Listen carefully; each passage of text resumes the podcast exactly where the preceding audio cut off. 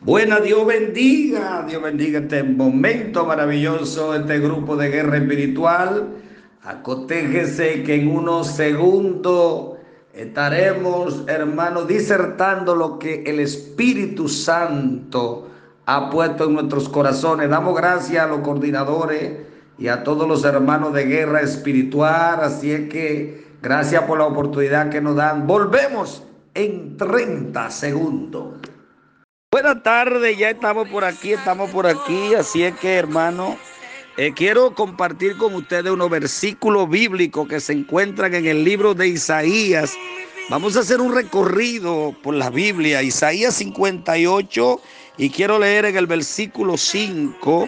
Y la Biblia dice en el nombre del Padre, del Hijo y del Espíritu Santo, estar el ayuno que yo escogí que de día aflija el hombre su alma y que incline su cabeza como junco y haga cama de silicio, de ceniza. Llamarán esto ayuno, día de alabanza, día agradable a Jehová. No es más bien el ayuno que yo escogí, desatar la ligadura de impiedad, soltar la carga de opresión, dejar libre a lo quebrantado, que rompan todos yugos.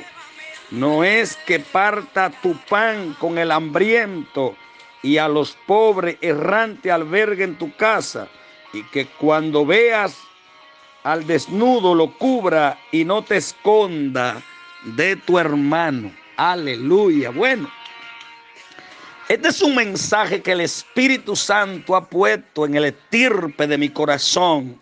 Ha hablado a mi espíritu desde temprano, está hablando a mi espíritu sobre este mensaje y es que yo sé que en esta tarde Dios va a desacomodar a alguien. Sí, Dios va a desacomodar a alguien. Y es que nos enseñaron, podemos decir a muchos, nos explicaron mal, nos enseñaron mal y cuando digo que nos enseñaron mal, es porque muchos, hermanos, o malentendimos cuando se nos enseñó. ¿Y qué es lo que está pasando? Es que hay gente que hace largos ayunos y eso no es malo, eso es bueno. Es que hay gente que hace mucho silicio largo y eso es bueno, eso no es malo.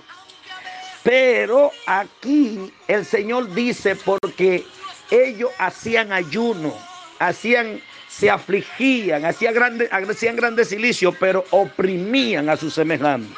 Y es que hay gente haciendo ayuno, pero está falta de perdón. Es que hay gente que está haciendo silicio, pero no, no, no, no puede amar a su prójimo.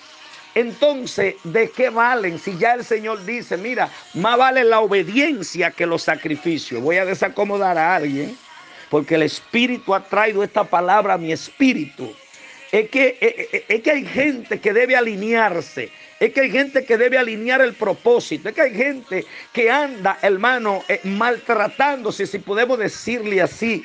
Hacen mucho sacrificio y están buscando la fiebre en la sábana y la fiebre no está en la sábana. La fiebre no está en que tú hagas mucho silicio. La, la, situación, el caso no es que tú ayunes mucho, tienes que hacerlo. Porque el mismo Jesús dijo, hay géneros que no salen sino con ayuno y oración. Para que no me vayan mal a, malinterpretar y digan que yo no quiero que ayunen y oren. Yo quiero que se ayunen y oren. Pero yo quiero primero que usted aprenda a obedecer. Yo quiero que usted primero aprenda a perdonar. Yo quiero que usted primero aprenda a amar a su prójimo como a sí mismo. Entonces cumplir y así se cumplirá con los mandamientos. Y luego viene el ayuno. ¿Por qué? Porque habrá sorpresa. ¿Sabe lo que dice en el libro de Mateo, capítulo 7, versículo 21?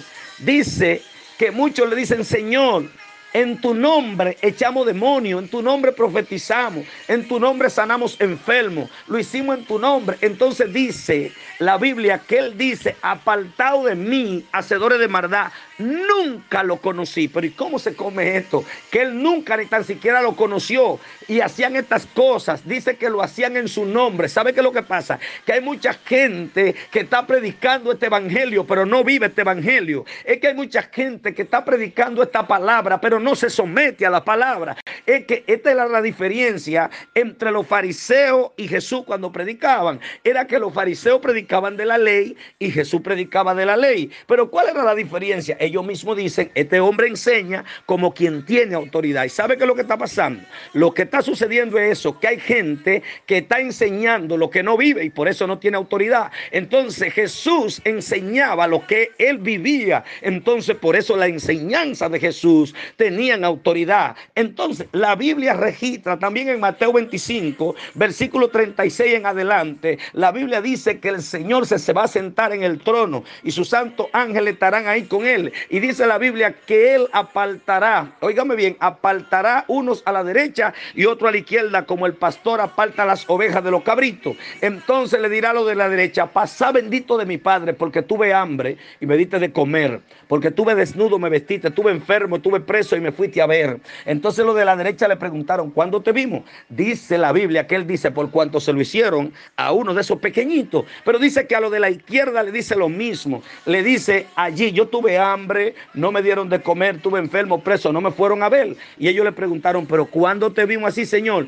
Y él dice, por cuanto no se lo hicieron a uno de esos pequeñitos, a mí tampoco me lo hicieron. Alabado sea Dios. Entonces, ¿qué es lo único que tú no podrás compartir en el cielo con alguien? Es tu fe, es hablar de tu fe, es amar a tu prójimo, es tu amar, sobrellevar a tus hermanos, es que diga el débil, óigame bien, fuerte soy, pero que el, el más fuerte sobrelleve al más débil. Entonces, lo que tú tienes que hacer en esta linda tarde, yo sé que tú estás llena de unción, yo sé que tú estás lleno de unción, yo sé que la iglesia no necesita más unción, yo sé que tú no necesitas ver más gloria, tú lo que necesitas es alinear tu corazón, tú lo que necesitas es amar más a tu hermano, tú lo que necesitas más es vivir la palabra, alabado sea el nombre de Dios. ¿Cuál sería el testimonio? El testimonio más poderoso del profeta para yo creer en la profecía. ¿Cuál será la palabra más poderosa? Es el testimonio del profeta. Es que tú tienes que averiguar cuál es el testimonio, alabado sea Dios, porque mucho, este evangelio sería predicado a muchos por testimonio.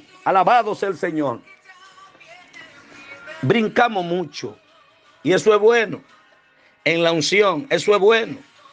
Alabado sea Dios. Hablamos mucha lengua dirigida por el Espíritu, eso es bueno. Gloria a Dios, danzamos mucho dirigido por el Espíritu. Eso es bueno, alabado sea el Señor. Pero hay algo, hay algo, hay algo que va más allá de la danza. Hay algo que va más para allá de la lengua. Hay algo que va más para allá. ¿Sabe lo que? Es la decisión personal que tú hayas tomado para santificarte y apartarte, pero sin dejar de amar a tu prójimo, sin dejar de amar a tu hermano, sin dejar de perdonar. Tienes que aprender a perdonar. Lo primero es que tienes que aprender a perdonarte tú mismo y luego aprenderá a perdonar a otros. ¿Y qué es perdonar? Perdonar es en el momento ya perdoné.